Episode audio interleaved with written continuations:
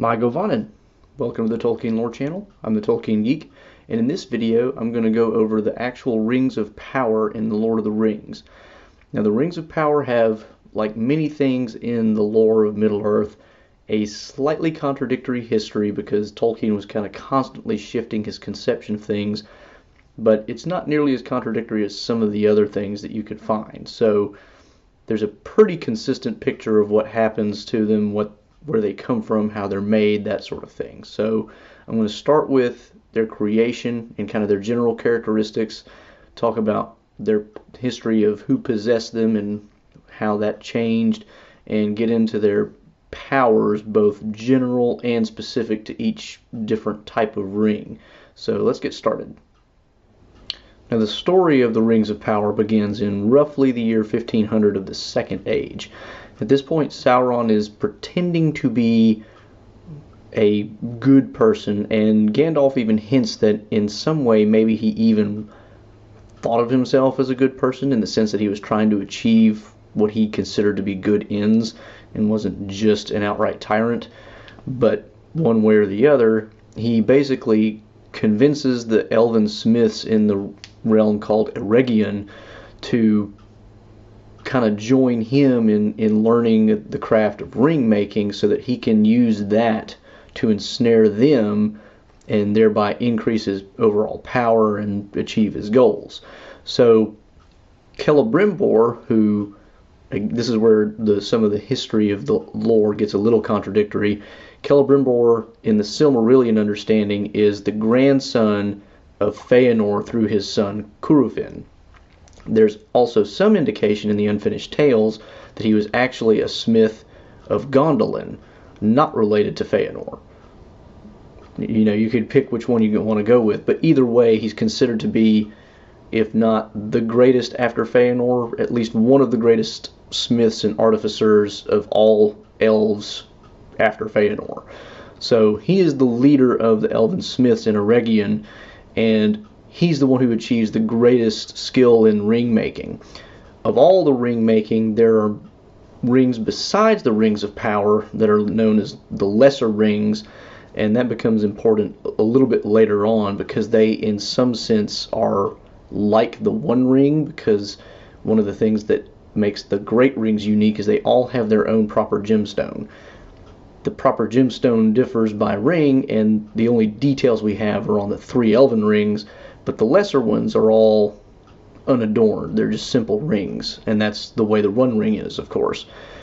Nevertheless, Celebrimbor ends up making, and along with the other elven smiths, uh, many different rings, and the rings of power in particular are, of course, the three elven rings, the seven for the dwarves, and nine for men.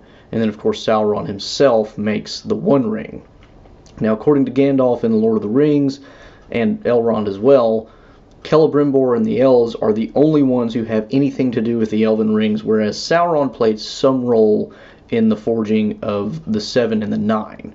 So that's why the elven rings are considered more or less safe and not tainted by Sauron's power. So that's the beginnings of how this gets going about 10 years after the creation of the three elven rings is when Sauron forges the one ring to control them all, and that's when the elves realize that they've kind of been betrayed, and that sets off the wars of the Second Age that culminate in the Battle of the Last Alliance that we see in the prologue to the Lord of the Rings movies. Now, the interesting thing about the three rings that I mentioned before, they each have their own stone, as do the seven and the nine, but we don't know what those are. The three have a sapphire for Vilya, the Ring of Air, which is called the mightiest of the three. Although there again, there's a little contradiction in the lore because in the Unfinished Tales, it says that Nenya, the one given to Galadriel, is actually the mightiest. That is called the Ring of Adamant. Adamant is an archaic way of saying diamond, so probably it's just a diamond, but it's you know it's a mythological stone as well, so it could be he conceived it as something different. And then the third, Narya, the Ring of Fire, which is the one that Gandalf held, is a ruby. Again, we don't really know much about the seven or the nine in terms of what stones they had. We just know that they did have stones. This comes out of the Council of Elrond because Gandalf is making the case for how they know that the One Ring is, in fact, the One Ring. They know it's not one of the three, the seven, or the nine because it doesn't have a gemstone. So that's kind of the background of the making of the rings and their kind of general appearance and such. Let's kind of trace the history of the possession of the different rings through the second and third ages. So, starting with the three rings, when Celebrimbor and the other elves of Eregion realize that Sauron is about to make war to recover the rings, they, well, he rather, Celebrimbor, decides to disperse the elven rings to keep them safe. He gives the Ring of Adamant, Nenya, to Galadriel in Lorien, and he gives the other two, Vilya and Narya, the Rings of Air and Fire, to Gil-galad, who is at that time the High King of the Noldor and the last King of the Noldor in Middle Earth. Before Elendil and uh, Gil-galad set out on the War of the Last Alliance, Gil-galad gives the Ring of Air, Vilya, to Elrond, who keeps it for the rest of the duration of Elves in Middle Earth, and he gives the Ring of Fire, Narya, to Círdan the Shipwright. Both of these uh, go with Gil-galad to the, the final battle and are there when Elendil and Gil-galad actually destroy Sauron, and they keep their rings until Círdan eventually gives his to Gandalf whenever Gandalf arrives from the west in about the 1000th year or so of the Third Age. So for a long time, Círdan held that, and we don't exactly know what he did with it. Elrond and Galadriel, of course, used their rings to preserve their respective realms in, in a state that is downright magical by mortal standards, at least. So that's the history of the three rings and their possession. The seven were given unclear as to when, but given at some point to the seven dwarf lords. There are seven houses of the dwarves. Uh, the ones that we're most familiar with in Lord of the Rings and The Hobbit are Durin's folk, but there are seven total families, and each of them got one of the rings. And of those, four were eventually destroyed by dragons, or consumed by dragons is the actual phrase used. Whether that means actually destroyed or just eaten and lost, who knows. Um, but then the other three were eventually recovered by Sauron. The last of those was the one held by Thorin's ancestors, and eventually, of course, Sauron captures Thrain, and Thrain is forced to give up the last ring before he is eventually he dies in captivity basically. So that's what happens to all the dwarven rings. The nine rings, the history of them is not quite so clear because a lot just isn't said about the nine rings in most of the lore. The only thing that we know for sure, and this even is just from the unfinished tales, so again, it's probably a little bit of a shifty ground, but what we can figure out from the unfinished tales is that when Eregion is overrun by Sauron in his war, he takes the nine rings. So presumably they never really left the keeping of the elves and smiths in Eregion until Sauron took them. Sauron then, of course, later gives them to nine men who become the Nazgul. Incidentally, it's also at the time that uh, Sauron takes Eregion, he captures Celebrimbor, and it's by torturing Celebrimbor that he learns where the seven rings were bestowed. That's how he finds out about those. So that's how he ends up knowing where to get the three that he does get. And of course, he doesn't get all seven because four of them were consumed by dragons. So, and then of course, the one ring, the one that's most important, we know a little bit about its history already. Uh, if you're familiar with the Lord of the Rings at all. But of course, Sauron originally has it. Sauron makes his war. In the War of the Last Alliance, he is finally defeated by Elendil and Gil-galad, this is different than in the movie. If you've seen the movie, you get the idea that Isildur, after his father is killed, cuts Sauron's finger off, and that's what defeats Sauron. That's not really the way it happens. Elendil and Gil-galad actually defeat Sauron, and then they both die in the process. Isildur comes along and cuts the ring from Sauron's dead hand. So that's how he obtains the ring. Then, of course, he ends up taking it, or plans to take it, to the North Kingdom of Arnor and set up his kingship there, which is where Elendil had been. But he's ambushed at the Gladden Fields, and I've actually got a video all about the Gladden Fields disaster. There's a lot of stuff in the Unfinished Tales on that. I'll link to that video in the description. He loses the ring in the Gladden Fields when he tries to escape by swimming in the river Anduin. The ring slips from his finger. He is, of course, killed. Later on, many hundreds of years later, Deagol ends up finding the ring in the bottom of the river. Smeagol, who of course we know as Gollum, kills Deagol for the ring, and then of course he goes and hides out in the Misty Mountains for another many hundred years until he finally loses it to Bilbo, who then passes it to Frodo, and that brings us to the Lord of the Rings. So that's the possession history mm. of the One Ring. So that's the possession history of all the rings of power to the extent that we can get information. Now, I may be missing some information because there's the Lord of the Rings lore on the rings is pretty scattered across a bunch of different stuff, and I haven't read all of it recently.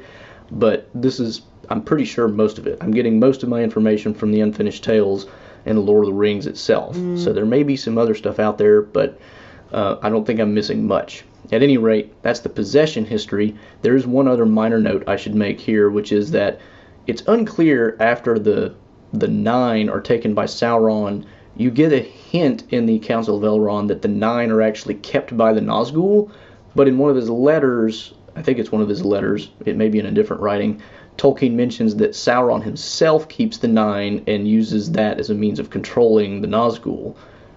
You know, they're not necessarily contradictory because when Gandalf says that the nine the Nazgul keep, maybe he's just referring to the fact that they're, you know, held kind of by proxy by the Nazgul. Unclear. So at any rate, I just wanted to throw that little caveat in there. Now let's talk about the general powers of the rings, and then I'll move into the specific powers of each set. Most of what we know about the general powers of the rings are derived from the first chapter that we really get any indication of what the book is going to be about. It's the Shadows of the Past, where Gandalf is basically telling Frodo what he's learned and what dangers they're facing. And in that chapter, he makes reference to the rings of power as a whole much more often than he makes reference to the one ring. And in that chapter, he mentions the fact that basically all of them are indestructible, essentially. He says that they could possibly be destroyed by dragon fire. Uh, so, you know, maybe dragons can actually destroy the rings, maybe they can't. He's not really clear on that. But he says that at that point, there's no dragon strong enough left that could do it anyway. And at any rate, he says that even dragon fire couldn't destroy the One Ring. So the One Ring's a little bit above and beyond the other rings in that regard. Another thing that he says is, of course, that you can use them at least as a mortal to become invisible. This makes sense because we know that the elven rings are worn by their keepers, and that doesn't turn them invisible. But mortals who wear at least the one ring, we have direct experience that that does turn them invisible. And he mentions the fact, the fact, of course, that worn for long periods of time to use to become invisible, they will basically turn the wearer invisible permanently causing them to fade, which of course is what happens to the nine, the Nazgul. Another one is all of them have a tendency to be found. This is one that we tend to think of as just being a, a property of the One Ring because it's the only one that we really have direct experience of, but Gandalf seems to attribute it to all of them. He says these rings have a way of being found. He also says of all of them that it's very hard for the keeper to give them up. Now, one wonders how much that really applies to the others, especially the three elven rings, which were never even touched by Sauron, but there's probably at least some degree to which that is true of all of them. How strong that is in comparison with the desire to keep the one ring, who knows? Uh, but that's kind of the general powers of all the rings. You've got indivisibility, invisibility rather. You've got the indestructibility, and you've got the tendency to be found. Of course, they can also, the immortality aspect as well. He mentions the fact that they prolong life, and he seems to attribute this to all the great rings as well. So, presumably, if Gollum had somehow come across, you know, one of the seven or the nine or one of the three, which wouldn't have happened, of course, but if he had, presumably he could have sustained his life indefinitely with one of those as well, not just the one ring. So that's the general powers. Specifically, though, the three elven rings are, according to Elrond in the Council of Elrond chapter, made essentially for the purpose of making, understanding, and preserving things unstained. it's basically for elves a way of attaining something of the undying nature of Valinor in the more mortal oriented realm of Middle Earth. So they have that characteristic.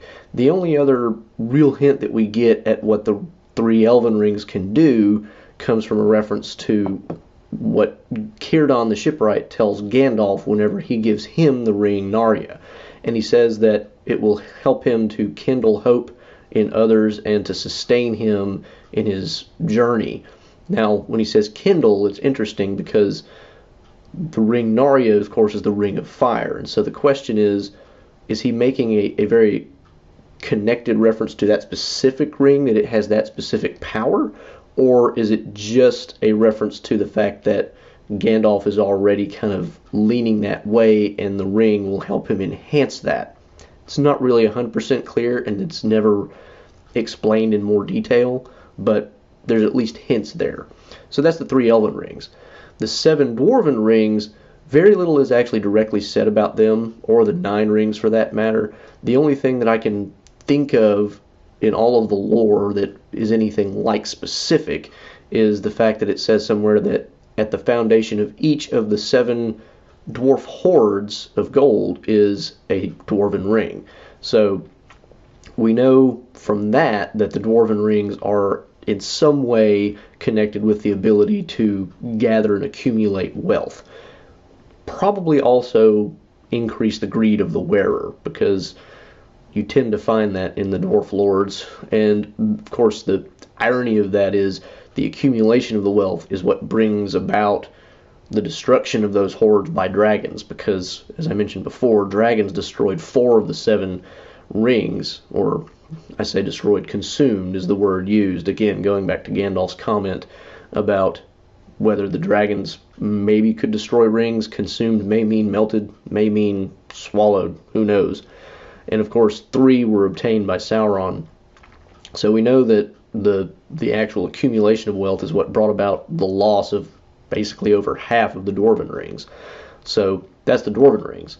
The nine we really don't have any solid information that I can think of. There's there may be something hidden away in a corner of Tolkien's letters, or maybe some of the other lore that I just haven't read recently, because the ring lore is kind of scattered. But I, I can't find anything very specific about the nine rings.